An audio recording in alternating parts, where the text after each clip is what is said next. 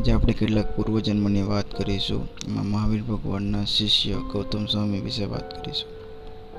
સ્કંદક નામનો સંન્યાસી જ્યારે સમવસરણના પગથિયા ચડવા માંડ્યો, ત્યારે શ્રી મહાવીર પ્રભુએ શ્રી ગૌતમ સ્વામીજીને ઉદ્દેશીને ફરમાવ્યું, જુઓ ગૌતમ, તમારો મિત્ર સમવસર તમારો મિત્ર સમવસરણમાં આવી રહ્યો છે. સર્વત્ર આશ્ચર્ય ફેલાયું, પરસદામાં પણ અને ગણધરોમાં પણ. ગૌતમ સ્વામીજીના આશ્ચર્યની તો સીમા જ ન રહી. કેમ કે આ સ્કંદક સંન્યાસીને તેઓ કઈ રીતે ઓળખી શકતા નહોતા. પહેલી જ વાર જોયા છે. છતાં પ્રભુ કહે છે કે તમારો મિત્ર છે. પ્રભુના વચનના ઘરમાં કોઈ અદ્રષ્ટ દુનિયા છુપાયેલી હતી. તેને જાણવા માટે સૌ આતુર બની ગયા. ભગવંત, આ સંન્યાસી તમારા મિત્ર શી રીતે? ગૌતમ સ્વામીએ પૂછ્યું.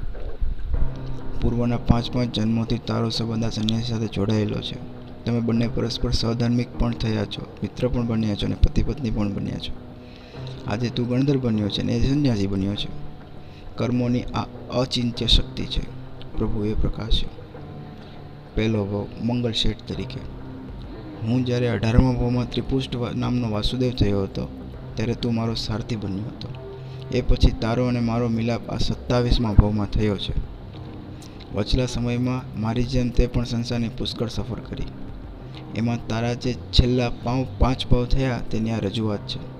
પૂર્વના છઠ્ઠા ભાવમાં તું મંગલ શ્રેષ્ઠી તરીકે ઉત્પન્ન થયો. ત્યાં તે સમ્યક દર્શનની પ્રાપ્તિ કરી. મોક્ષ તરફનું પ્રસ્થાન આરંભ્યું. સમ્યક તો ન મળે, ત્યાં સુધી ભવોની ગણના ક્યાં કરી શકાય તે? મહાવિદ્ય ક્ષેત્રના પુષ્પ કલાવતી વિજયમાં બ્રહ્માવર્ત નામનો દેશ છે. સાચે જ તે બ્રહ્માંડ જેવો વિશાળ છે. આ દેશમાં બ્રહ્મપુત્ર નામનું મહાનગર હતું. તેના રાજાનું નામ બ્રહ્મચંદ્ર. રાજાની બાહી નામની પટરાણી અને બત્રીસ લક્ષણા પુત્રને જન્મ આપ્યો. તેનું બ્રહ્મદત્ત એવું નામ પડ્યું. કાળક્રમે તે યુવરાજ થયો. આ નગરમાં જ તું મંગલ નામનો શ્રેષ્ઠી બન્યો. નગરશેઠ તરીકેની તારી શાન હતી. પૂર્વકૃત પુણ્યના ઉદયથી આ સંપત્તિ તો એટલી બધી મળી કે એની તે આશા પણ નથી રાખી. તેત્રીસ કરોડ સોના મોહર તે જમીનમાં દાટેલા હતા. તેત્રીસ કરોડ સોના મોહર વેપાર વાણિજ્યમાં રોકેલા હતા અને તેત્રીસ કરોડ સોના મોહરો તે તારા મહેલમાં નગદ તરીકે કાયમ તૈનાત રાખેલા હતા. આમ નવ્વાણું કરોડ સૌ સોનૈયાનો તું સ્વામી હતો. પશુઓ, ખેતરો, મહેલો, અશ્વશાળાઓ, દાગીનાઓ અને ગોકુળો વગેરેની સંપદા તો આ નવ્વાણું કરોડ કરતાં પણ વધારે હતી, જેની અર્થી ગણતરી કરી શકાતી નથી. આટલી અફાટ લક્ષ્મીનો તું માલિક બન્યો. છતાં વિષય સુખનો પ્રચંડ રાગ તને જ્યારે જાગ્યો નહીં. તારું આત્મિક ઉપાદાન હવે કર્મોના ભારથી ઘણું હળવું થયું હતું ને? એ વિના પ્રચંડ પુણ્યના ઉદયમાં પ્રચંડ વિષય રાગ ન જાગે તેવું શે બને. અનાદિ મિથ્યાત્વ જ્યારે તૂટી પડવાની તૈયારીમાં હોય, ત્યારે જ પાપના પ્રચંડ નિમિત્તો આત્માને લલચાવી શકતા નથી. આ ક્ષેત્ર જેવું છે, જ્યાં કેવળ જ્ઞાનીઓ અને ભાવ તીર્થંકરોનો વિરહ કદાપી થતો નથી. કોક અવસરે તો કોઈ જ્ઞાની ભગવંતોની દેશના સાંભળી, હૃદયથી ગદગદિત થઈને ત્યારે તે સમ્યક્ત સ્વીકાર્યું. આ જ નગરમાં એક સુધર્મા નામનો ગૃહસ્થ રહેતો હતો. તારી જ જેમ એમણે પણ જ્ઞાની ભગવંત પાસે સમ્યક્તો સહિત શ્રાવક ધર્મ સ્વીકારેલો. ધર્મથી અને બુદ્ધિથી તમે બંને સમકક્ષ હતા. છતાં કમાન્ડના એ છેડા વચ્ચે જે અંતર હોય છે, તેટલું અંતર તમારી બેની સંપત્તિ વચ્ચે હતું. બે છેડા તૂટી શકે છે, પરંતુ અંતરને પૂરી શકતા નથી, તેમ તો મહાધનિક અને સુધરમાં ખૂબ ગરીબ. આમ છતાં બંને છેડા જેમ એક કમાનમાં સમકક્ષ તરીકે જ રહે છે, તેમ તમે બંને સધર્મિકના સંબંધે બંધાયા. પરસ્પર સ્નેહથી ગૂંથાયા. તે તારા આ દરિદ્ર સહધર્મિકની બધી રીતે દરકાર કરી. શક્ય હતો એટલો તેને ઉત્કર્ષ પણ કર્યો. કાળક્રમે તો જીવનની ઉત્તરાવસ્થામાં પ્રવેશ્યો. પૂર્વના કોઈ ઉગ્ર અશુભ કર્મનો ઉદય થયો અને કોઈ અસાધ્ય બીમારીની પકડમાં મુકાઈ ચૂક્યો. અનેક નિષ્ણાંત પાસે અક્ષીર ઔષધોનું ઔષધો કરાવી, પરંતુ તે બધા બિનઅસરકારક રહ્યા. રોગ તો નાબૂદ ન જ થયો, જેમ જેમ ઔષધો થતા ગયા, તેમ તેમ તેણે આક્રમક રૂપ લેવા માંડ્યું. આખરે તે ઔષધો બંધ કર્યા. દ્રવ્ય ઉપચારો તરફ વૈરાગ કેળવ્યો. જીવનની અને શરીરની ક્ષણભંગુરતાનો ઉપદેશ હવે તેને સોંસરવો ઉતરી ગયો હતો. તે ભવોપચાર કરવાનું નક્કી કર્યું. આત્મહિતકરણ માટેની તને તીવ્ર કામનાઓ જાગી. સ્વજનોને ભેગા કરી સમગ્ર પરિવારના જવાબદારી તે તારા મોટા પુત્રને ખભે મૂકી. એ પછી અનશન કરવાની ભાવના જાહેર કરી. પત્ની, પુત્રોની રોકડ અને સ્વજનોના કાયર શબ્દો તને તેમ કરતાં રોકી શક્યા નહીં. સિંહ જેવા સત્વપૂર્વક તે ગુરુદેવને તેડાવ્યા. સૌ સ્વજનો અને સંઘની સાક્ષી ઘરમાં જ અનશન સ્વીકાર્યું. સર્વત્ર તારી પ્રશંસા ફેલાઈ. નગરના કંઈ કેટલાક શ્રાવકોએ તારા અનશનના પ્રતિબોધ મેળવ્યો અને યથાશક્તિ વ્રત નિયમો સ્વીકાર્યા. ઉનાળો જ્યારે ધરતીને બાળી રહ્યો હતો, એ દિવસો ઉપર દિવસો વીતવા માંડ્યા. જેઠ મહિનો આવ્યો. ગરમી અને એની પરાકાષ્ઠાએ પહોંચી હતી. એક તરફ પારાશીશીમાં ગરમીનો આંખ પરાકાષ્ટ તરફ જઈ રહ્યો હતો અને બીજી તરફ તારા મનની પારાશીશીમાં શુભ ધ્યાનનો આંખ ઉપર ને ઉપર ચડતો ગયો. પ્રચંડ ગરમીમાં સમયમાં જેમ એકાએક ડમરીઓ ઉડે છે, એમ વાતાવરણને અસ્તવ્યસ્ત કરી નાખે છે, તેમ અચાનક તારા મનમાં દૂર્ધ ધ્યાનની ડમરીઓ ઉડી. અને તને એટલી બધી તરસ લાગી તેની વેદના તું સહી શક્યો નહીં. ઉગ્ર સંકલ્પ વિકલ્પો તારા મનમાં જાગ્યા અને તેણે ત્યાં જામેલા ક્ષમતા અને સંવેગના વાતાવરણને વેરવિખેર કરી નાખ્યું. તને એવા એવા વિચારો આવવા માંડ્યા કે તે જીવો ધન્ય છે, પુણ્યશાળી છે, તેઓ પાણીમાં જન્મે છે, પાણીમાં જ જીવે છે, ઈચ્છા મુજબ પાણી પીવે છે, ઈચ્છા થાય ત્યારે પાણી મેળવી શકે છે. આ સ્વજનો મને પાણી આપે તેમ નથી અને લજ્જાને વશ હું તેમની પાસે પાણી માગું છે માગી શકું તેમ પણ નથી. શુભ ધ્યાનથી ભ્રષ્ટ થયેલ તારી મનોધારા અવિરતી અને અવિરતી ધારીઓને ચાહના કરવા માંડી. આ જ સમયે તે આયુષ્યનો બંધ કર્યો. તેરી અંશગતિ અને તેમાં પણ માછલીના યોનોનું આયુષ્ય બાંધ્યું. ધર્મના પ્રથમ ફળ સ્વરૂપ સદગતિને તું હાર્યો. સદગતિને હારનાર સમાધિને તો અવશ્ય હારી જાય છે. અંતે તું મર્યો. કોઈ મહાનદીમાં વિશાળકાય મત્સ્ય તરીકે પેદા થયો.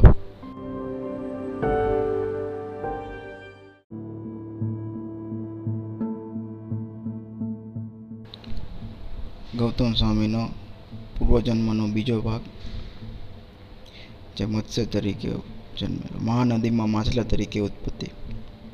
કર્મની ગતિ સાચે જ વિચિત્ર હોય છે.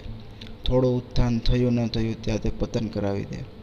હા, નાનકડું નિમિત્ત તેને મળવું જોઈએ. પાપ ભીરું બનીને તે અનશન કર્યું, પરંતુ આ અનશન દરમિયાન દુઃખ ભીરું બનીને બેઠો. તારી દુઃખ ભીરુતાને તે જ ખીણમાં ફેંકી દીધો. એ સિવાય આવું શે બને? ક્યાં મંગળ શેઠનો જન્મ અને ક્યાં જળમાં અથડાતા માછલીની જિંદગી? ક્યાં પૂર્વની સમ્યક દર્શનથી ઉજ્જવળ બનેલી આત્મિક અવસ્થા અને ક્યાં હવે સમ્યક્તોનું પતન થઈ જવાથી ફરી ધૂંધળી થઈ ગયેલી આત્મદશા? પાપ ભીરુ આત્મા પાપ ન છોડે તો આશ્ચર્ય. અને દુઃખ ભીરુ આત્મા ધર્મ ન છોડે તો આશ્ચર્ય. વેદના સહન ન થઈ, કેમ કે દુઃખ ભીરુતા જાગી હતી. આ દુઃખ ભીરુતાએ તને ત્યારે સમ્યક્તો ધર્મથી ભ્રષ્ટ કર્યો. તે સાચે જ થઈ, સચેત થઈને ત્યારે તારા દુર્ધ ધ્યાનની આલોચના કરી હોત, તો સ્થિતિ કોઈ ઓર જ હોત. હવે તો સમ્યક્ત્વ પણ ન રહ્યું. તેથી વિવેક કેવો? કદાવર માછલાનું શરીર તને મળ્યું, અને તું અફાટ જળરાશિમાં આમથી તેમ અથડાતો સમય પસાર કરવા લાગ્યો. નદીમાં રહેલા નાના નાના માછલાઓને ખાવા માંડ્યો. ભૂખ હોય કે ન હોય, પરંતુ જળચરોનો શિકાર કરવાનું વ્યસન થઈ પડ્યું. એ સિવાય પાણીના ગંજાવર પ્રવાહને આમ તેમ ઉછાળીને તો હર્ષ પામતો. અવિવેક કરતાં વધુ ખરાબ અંધકાર કયો છે? ગૌતમ, પશુનું જીવન આથી જ તો ખરાબ છે. કેમ કે ત્યાં વિવેકનું એકાદું કિરણ પણ સુલભ નથી. સમય વીતતો ચાલ્યો. એકવાર નદીમાં તે જીન મૂર્તિના આકારનું માછલું જોયું તું સ્તબ્ધ થઈ ગયો. ત્યાં તેની સામે જ ઉહાપો કરવા માંડ્યો. તારી શિકારની તલબ શાંત થઈ. આ આવો આકાર તો મેં ક્યાંય જોયો છે ક્યાંક જોયો છે. તે મને ખૂબ પસંદ પણ પાડ્યો છે. આ આકારને જોતાં જ મન કોઈ ઊંડી સંવેદના અનુભવે છે. કયો હશે આ આકાર? દૂરની અનુભૂતિઓની જેમ ખોજમાં તારું ચંચળ અને ચંચળ મને ત્યારે સમગ સમૃગ્યતા ડૂબી ગયું. નથી તું મૂર્છા પામ્યો. તત્ક્ષણ તને જાતિસ્મરણ જ્ઞાન પ્રગટ્યું. મંગળશેઠ તરીકેનો જન્મ. સદગુરુની પ્રાપ્તિ. એ દ્વારા થયેલું પ્રથમ સમ્યક્ત્વનું પ્રકટીકરણ. એ પછી જૈન ધર્મની કરેલી અદ્ભુત આરાધના. જીવનના ઉત્તરાર્ધમાં અનુભવેલો અસાધ્ય વ્યાધિ એથી સુદૃઢ વૈરાગ્ય સાથે સ્વીકારેલું અનશન અને એમાં દુઃખભીરું બનીને કરી દીધેલું દૃઢ ધ્યાન. બધું જ તારી મતિની ચક્ષુઓ સમક્ષ પ્રત્યક્ષ થઈ ગયું. જાણે થોડીક ક્ષણો પહેલાં જ એ ઘટનાઓ અનુભવી ન હોય તેવો સાક્ષાત્કાર થયો. આમ થયા પછી તું મૂર્છા છોડીને જાગૃત થયો. તારા પશ્ચાતાપનો પાર ન રહ્યો. આંખોમાં આંસુ અને અંતરમાં આક્રંદે માજા મૂકી. કેવી મેં અતિ ભયાનક કક્ષાની ભૂલ કરી. શિખર પર ચડીને જાતે જ ખીણમાં, ખીણ તરફ છલાંગ લગાવી. જે આકાર નિહાળી રહ્યો છે તે આકાર જીન પ્રતિમાનો છે. જીન પ્રતિમાની તો મેં હજાર વાર પૂજા કરી છે. અરે ઉત્તમ સમ્યક્ત્વ અને સમ્યક્ત્વ અને અનશન સુધી હું પહોંચી ચૂક્યો છું. વિષયની થોડીક તૃષ્ણા અને એને જીતવાની મનની કાયરતાથી બધું જ હારી ગયો. વિષયની થોડી એને નહીં એને નહીં જીતવાની મનની કાયરતાથી બધું જ હારી ગયો. ધર્મ પણ ગુમાવ્યો અને ધન પણ ખોયો. ગુણો પણ ચાલ્યા ગયા અને સન્માન પણ ન રહ્યું. તો આત્મનિંદાના પવિત્ર પરિણામોથી ગડબડી ઉઠ્યો. એ પછી તે નક્કી કર્યું, ખેર, જે બનવાનું હતું તે બન્યું. હવે મારે મારી આગળની ભવયાત્રાને સુધારી લેવી છે. મનુષ્ય ભાવને ભલે સાધનાથી ભ્રષ્ટ થઈને નિષ્ફળ કર્યો, પણ આ તિર્યંચ ના જન્મે તો મારે સાધનાથી પવિત્ર કરી દેવો છે. અને જે ખોયું છે તેને ફરી હાંસલ કરવું છે. મારું અહોભાગ્ય છે કે આ જીન મૂર્તિના આકારવાળો મત્સ્ય જોવા મળ્યો અને દર્શનથી સાચું આત્મજ્ઞાન જાગી રહ્યું છે. આ જળચરના જીવનમાં ઘણા બધા લાઇમસ્ટોન છે. કેટલો ધર્મ અહીં થઈ શકે? છતાં એટલો ધર્મ તો જરૂર કરો કે પછી હવે દુર્ગતિ ના થાય. દુર્ગતિ ના થાય. માછલાના ભૂમાં જ્યારે તે પરમ અહો ભાવપૂર્વક વિતરાગનો ધર્મ સ્વીકાર્યો ફરીવાર સમ્યક્ત્વની સ્પર્શના કરી અને ટપોટપ ઉપર ચડતો ગયો. દેશ વીરતીને પ્રાણ પણ પ્રાપ્ત કરી. મોક્ષનો શુદ્ધ મનોરથ તારા મનમાં મોહરી ઉઠ્યો. માંસ ભક્ષણનો ત્યાગ કર્યો. નાના મોટા માછલા અને અન્ય જીવ જળજંતુઓને ખાવાનું બંધ કરી દીધું. ધીરે ધીરે જલપાનને પણ તિલાંજલિ આપી. હૃદયમાં અરિહંત અને તેના ધર્મને સ્થિર કર્યો. નૌકારના રટણમાં વૃત્તિને ડૂબાડી દીધી. હવે ક્યાં, હવે ક્યાંય તારું મન આકર્ષાતું નહોતું. જાણે જળચરની દુનિયામાં જે સહજ રીતે સંભવે એવું તમામ કૌતુક શાંત થઈ ગયું. તને અનશન કરવાની ઈચ્છા જાગી. એ માટે જ તો તું આ બધી તૈયારી કરી રહ્યો હતો. યોગાનો યોગ આ જ સમયે ઘણા જહાજો નદીમાંથી પસાર થવા લાગ્યા. આ જહાજો બ્રહ્મપુત્ર નગરથી આવી રહ્યા હતા અને તેમાં તારી પૂર્વજન્મનો મિત્ર સુધર્મા પણ સામેલ હતો. દરિદ્ર સુધર્મા તારા મૃત્યુ પછી વ્યાકુળ રહેતો. એકવાર કોક સાર્થવાહે દશાંતર જવાની ઘોષણા, દેશાંતર જવાની ઘોષણા કરી, તેથી તે ધર્મોપાર્જન ઈચ્છાથી સાર્થ સાથે જોડાયો. આ સાર્થવનની રસાલો આ જહાજોમાં આરૂઢ હતો. એકાએક આંધી ચડી આવી. ધૂળની ડમરીથી આકાશ પણ ઢંકાઈ ગયું અને દિશાઓ પણ ધૂંધળી થઈ ગઈ. નજર સામેની વ્યક્તિ પણ દેખાય નહીં એવી ભીષણ આંધી. પવનના પ્રચંડ મોજાએ જહાજને લપેટમાં લીધા. બધા જ વહાણો ફંગોળાયા. એકમેક પર ચડ્યા. અંતે તૂટીને જલશરણ થયા.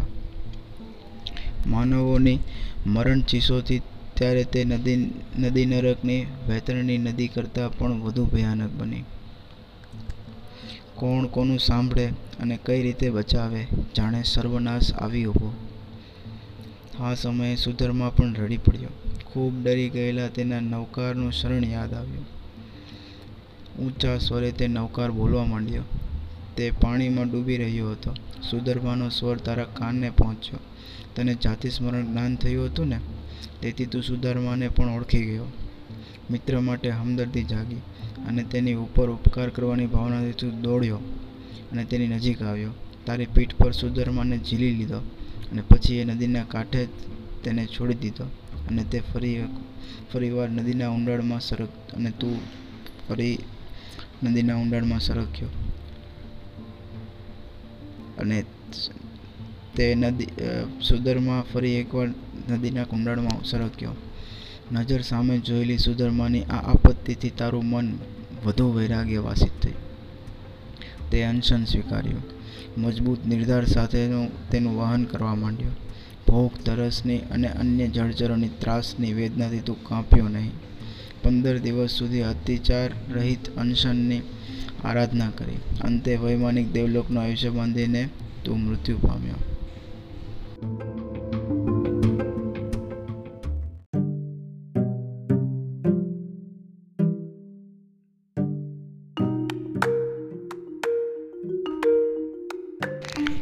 સ્વામીનો ત્રીજો ભાવ પહેલાં દેવલોકમાં જ્યોતિર્માલી દેવ તરીકે. પહેલાં સુધર્મ નામના દેવલોકમાં તારી ઉત્પત્તિ થઈ. ત્યાં તારું જ્યોતિર્માલી નામ હતું. તારી દેવાંગનાનું નામ જ્યોતિર્મતી. ચાર પલ્યોપમનું તારું આયુષ્ય. શક્તિ અને સમૃદ્ધિ પણ તને સરસ સાંપડ્યા. દેવ તરીકે ઉત્પન્ન થઈને તે દેવ પુસ્તકનું સૌપ્રથમ પઠન કર્યું. એ પછી દેવલોકના આચાર મુજબ સ્નાન કર્યું. વસ્ત્ર આભરણ ધારણ કરીને ત્યાં રહેલી શાશ્વતીજીની પ્રતિમાઓની પૂજા કરી. ખૂબ ભાવપૂર્વક. ત્યારબાદ તું તારી દેવાંગનો સાથે વિલાસ કરવા માંડ્યો. આ તરફ માછલાના બોમાં પીઠ પર બેસીને જેને તે કાંઠ સુધી પહોંચાડ્યો તે સુધરમાં હવે વધુ વૈરાગ પામ્યો. જીવન પર્યંત જૈન ધર્મની આરાધના કરી અંતે શુભલેસ્યા સહિત મરણ પામ્યો. તે પણ પહેલાં દેવલોકમાં જ ઉત્પન્ન થયો. આ સુધર્માદેવ અવધિ જ્ઞાનનો ઉપયોગ મૂકીને પોતાના પૂર્વભાવના સ્નેહી સ્વજનોને નિહાળવા માંડ્યો. તેની નજર સમક્ષ તો જ્યોતિર્માલી દેવ ચડી આવ્યો. આ જ સમયે તેને અવધિ જ્ઞાન દ્વારા દ્વારા આ સુધીમાં સુરધર્મા દેહને નિહાળ્યો. તે પણ આજ સુધર્મા દેવ નિહાળ્યો. અવધિ જ્ઞાન દ્વારા. સ્નેહ ફરી જાગૃત થયા અને તું સુધર્મા દેવ તરફ ચાલ્યો ગયો. સુધર્મા દેવ પણ તને આવતો જોઈને તારી સામે આવ્યો. બહુમાનપૂર્વક તમે, તને પોતાના વિમાનમાં લઈ ગયો. પૂર્વના અભ્યાસને વશ તમે બંને પરસ્પર આલિંગન કર્યું. એકમેકને મળીને આનંદ પામ્યા. એ પછી તમે બંને એક, એક- સાથે જ ધર્મકરણીઓ કરવા લાગ્યા. ત્યારે ક્યારેક શાશ્વત તીર્થોની યાત્રા તો ક્યારેક પ્રભુના કલ્યાણક ઉત્સવ, ક્યારેક સમોસરણમાં વિતરાગની દેશના તો ક્યારે- ક્યારેક સંઘની વૈયાવચ કરતા.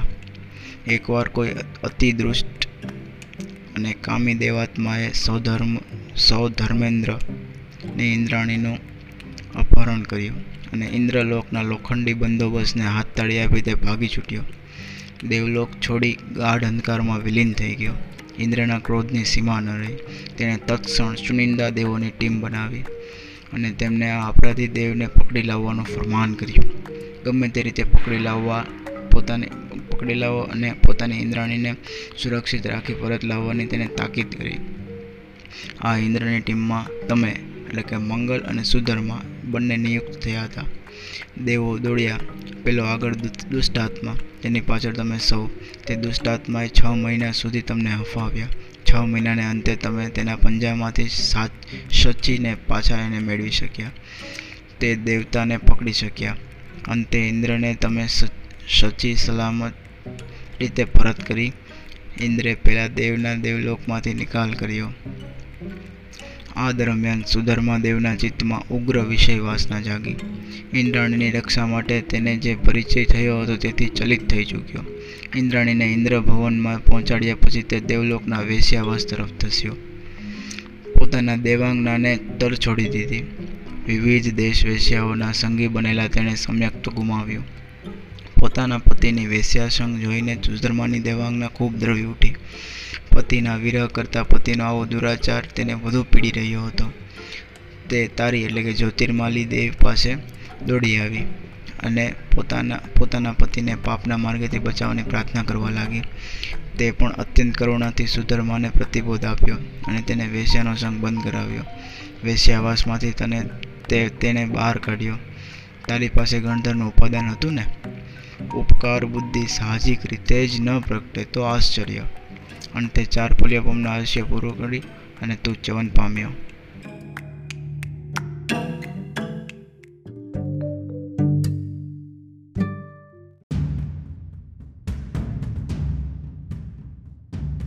ગૌતમ સ્વામીનો ચોથો જન્મ. વેવાદ, વેગવાન વિદ્યાધર તરીકે. એ જ મહાવિદ્ય ક્ષેત્ર અને એ જ પુષ્પ કલાવતી વિજય. તેના વૈતાઢ્ય પર્વત પર તું વિદ્યાધર વિદ્યાધર કુમાર તરીકે પેદા થયો. તારા પિતા વેગવંતી નામની વિદ્યાધરની વિશાળ નગરીના રાજા હતા. સુવેગ નામ, તેમનું નામ હતું. તારું નામ પડ્યું વેગવાન. પાંચ ધાવ માતા દ્વારા લાલન પાલન પામતો તું મોટો થયો. ભોગને યોગ્ય વયનો થયો ત્યારે તને રાજકન્યાઓ સાથે પરણાવવામાં આવ્યો. તે સૌની સાથે જાણે તું દિવ્ય સુખોને અહીં ધરતી પર જ ભોગવતો થયો. એકવાર તને વિદ્યા સિદ્ધિ કરવાની ઈચ્છા થઈ. વંશગુલ્મ નામના કોઈ લૌકિક તીર્થમાં પહોંચ્યો. વંશક્રમથી મળેલી વિદ્યાઓની સાધના શરૂ કરી. એક પણ જોકું ખાતો નહીં, ફક્ત એક મુઠ્ઠી અડદ અને ત્રણ ઘૂંટ પાણી રોજ પીતો. પંદર દિવસ સુધી જાપ કર્યો. એ પછી બીજા પંદર દિવસ પણ એ જ રીતે સાધના કરી. ફર્ક એટલો કે તેમાં અડદના સ્થાને ચોખાનું ભક્ષણ કરતો. આમ એક મહિનો પૂરો થયો. હજી વિદ્યા સિદ્ધિ ન થઈ. તું થાક્યો નહીં. બીજા મહિનામાં ઓર કલિષ્ઠ તપ કર્યું. રોજ માત્ર એક મુઠ્ઠી ચણાનો આટો અને એક ખોબો પાણી. સિદ્ધિનો સમય નજીક આવી આવ્યો ત્યારે તને ઉપસર્ગો પણ ઘણા થયા. તે સહુને તે સહન કર્યા.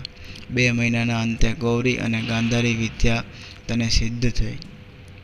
એ પછી તું શત્રુંજય ગિરીના યાત્રા માટે ભરત ક્ષેત્રમાં આવ્યો. યાત્રા કરીને તે તારા જીવનને ધન્ય માન્યો અને સ્વગૃહે પોતાનું તારું પુનરાગમ, પુનરાગમન કર્યું. પિતાએ તારો ભવ્ય સત્કાર કર્યો અને યુવરાજ પદે સ્થાપ્યો.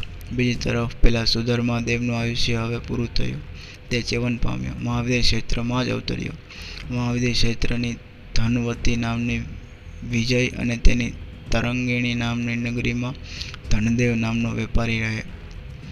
તેને ધનવતી નામની પત્ની હતી. ધનવતીની કુક્ષીમાં સુધર્માનું આગમન થયું. ચવનની રાતે ધનવતીએ સ્વપ્ન જોયું.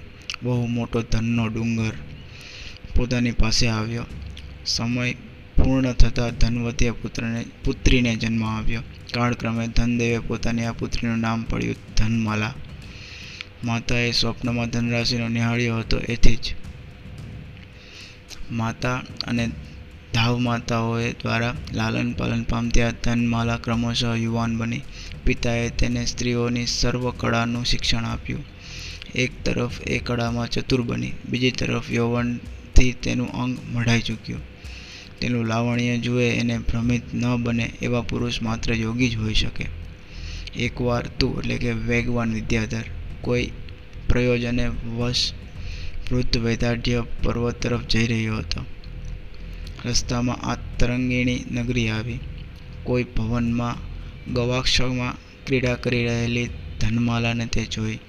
જોતા જ તું કામતુર બની ગયો. પૂર્વ ભવનો ધનમાલા સાથેનો સ્નેહ તારા મનના આ દોષને વધુ ઉગ્ર બનવા માંડ્યો. બનાવવા માંડ્યો. તું આકાશમાંથી નગરમાં અને ધનમાલા બેઠેલી છે તે ગવાક્ષમાં અવતરણ કર્યું. પુરુષને જોતા જ તે ગભરાઈ ગઈ. સિંહને જોતા જ બકરી ફફડી ઉઠે તેમ. તેણીએ પ્રચંડ ચીસ પાણી, પણ તે નાકામયાબ રહી. ફફડતી ધનમાળાનું તે અપહરણ કર્યું.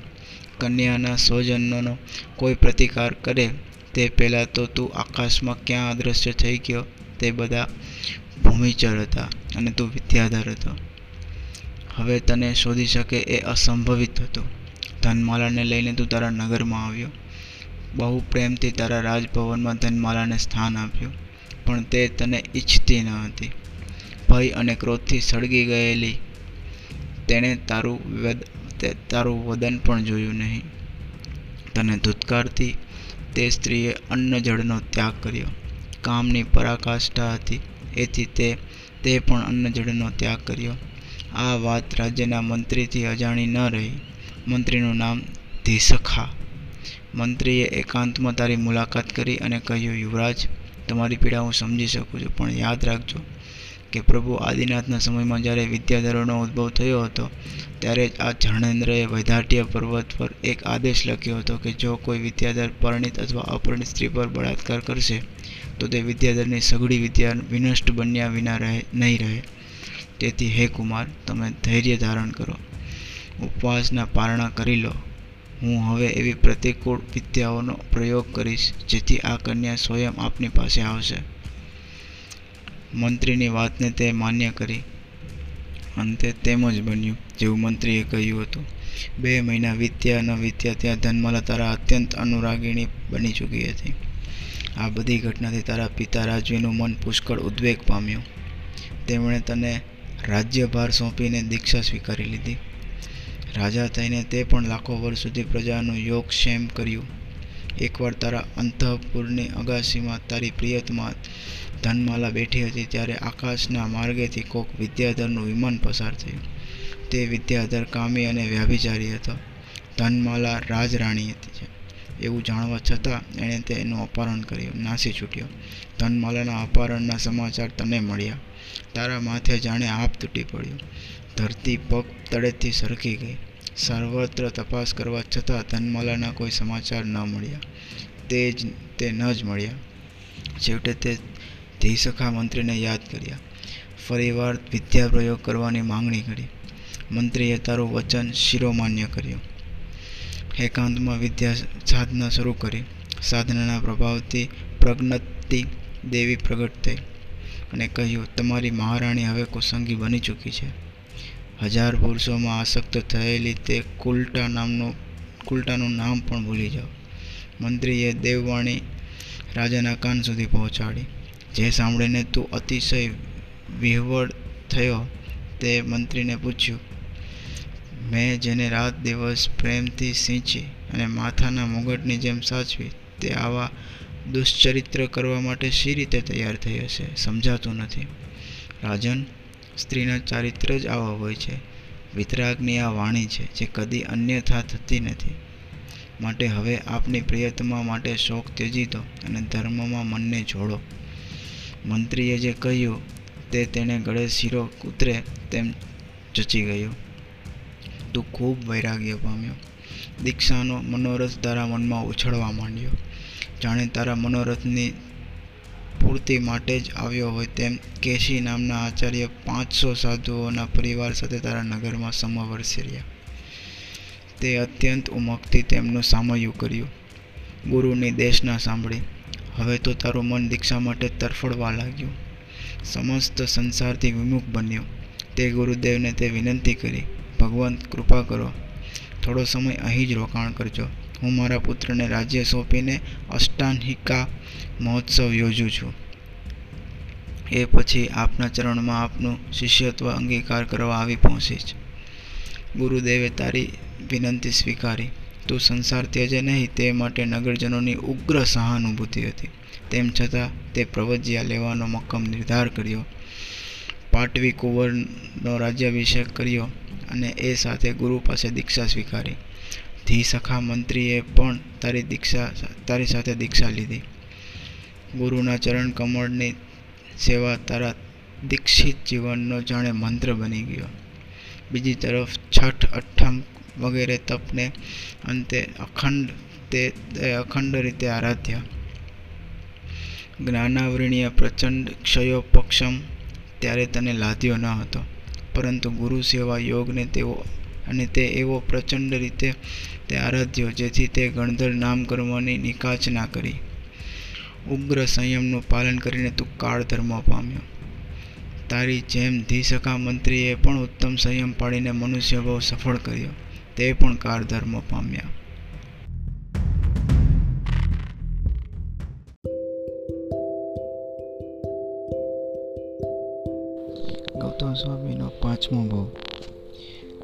આઠમા દેવલોકમાં દેવેન્દ્ર તરીકે.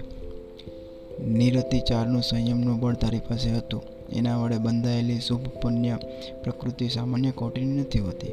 એ પુણ્યના પ્રભાવે તું પાંચમા ભાવમાં આઠમા દેવલોકમાં દેવેન્દ્ર તરીકે ઉત્પન્ન થયો. રેલમ છેલ સમૃદ્ધિ અને વૈભવથી તું વીટાઈ ચૂક્યો હતો. પેલો ધીસખા મંત્રીનો આત્મા પણ તારી સાથે જ સહસ્ત્રાર દેવલોકમાં તારા સમાંકિત દેવ તરીકે પેદા થયો. આ તરફ તારા સંયમગ્રહણની ચર્ચા લોકમુખે સાંભળીને પેલી ધનમાલા પણ પશ્ચાતાપથી હચમચી ગઈ. પોતાના દુષ્ચરિત્ર માટે દિવસ રાત આંસુ ટપકાવવા લાગી. હું કેવી પાપીણી, મંદભાગી, ઉત્તમ સ્ત્રીઓ તો તે જ કહેવાય, જે પોતાના પ્રતિકૂળ પતિને પણ જીવનભર વફાદાર રહે છે. ત્યારે મેં મારા સ્નેહાળ પતિને છે આપ્યો? સોસુર પક્ષ અને પિતૃપક્ષ બંનેને કલંક લગાડ્યો? મારું શું થશે? તેને ચેન નથી પડતું. ગમે તે રીતે પોતાના હજાર પુરુષના સકંજામાંથી છૂટીને તેણીએ દીક્ષા લીધી. ગુરિણીની વૈયાવચમાં ઓતપ્રોત બની. જેવા ઉગ્ર ભાવથી તેને પાપો કર્યા હતા, એવા જ ઉગ્ર ભાવોથી તેણે આલોચના કરી. અંતે તે ધ્યાનમાલા પણ કાળ ધર્મ પામી અને આઠમા દેવલોકમાં તારા જ આજ્ઞાંકિત દેવ તરીકે ઉત્પન્ન થઈ. પૂર્વભાવનો ઋણાનુબંધ ખૂબ બળવાન હોય છે. સ્નેહ અને વેર બંને પ્રાય ભવાંતરગામી બને છે. ત્યાં પોતાની વેલને વધુને વધુ વિસ્તારતા રહે છે. અહીં પણ આમ જ બન્યું. તમારી ત્રણેય વચ્ચે ફરી સ્નેહ સાંકળ બંધાઈ ગઈ. એકમેકને મળ્યા વિના તમને ચાલતું નહીં. એક સાથે જ તીર્થયાત્રા કરતા, એક સાથે જ કલ્યાણક મહોત્સવ ઉજવતા, એ સિવાય ઘણો સારો સમય તો તીર્થંકરની દેશના શ્રવણમાં પણ સાથે પસાર કરતા. આઠમા દેવલોકમાં દેવેન્દ્રનું સાગરોપમનું આયુષ્ય હોય છે. આટલો વિરાટ સમયકાંડ પણ તે પ્રભાતકાળની જેમ પૂરો કર્યો? પ્રચંડ પુણ્યનો ઉદય હતો ને? પુણ્યોદયનો સમય ક્યાં પસાર થઈ જાય છે ખબર નથી પડતી. એના પાપના ઉદયનો સમય રોગિષ્ઠ વ્યક્તિથી રાતોની જેમ જલ્દી સમાપ્ત થતો નથી. તે ટૂંકો હોય પણ ઘણોય લાંબો લાગે છે. આયુષ્ય પૂર્ણ થતાં તારું જીવન થયું.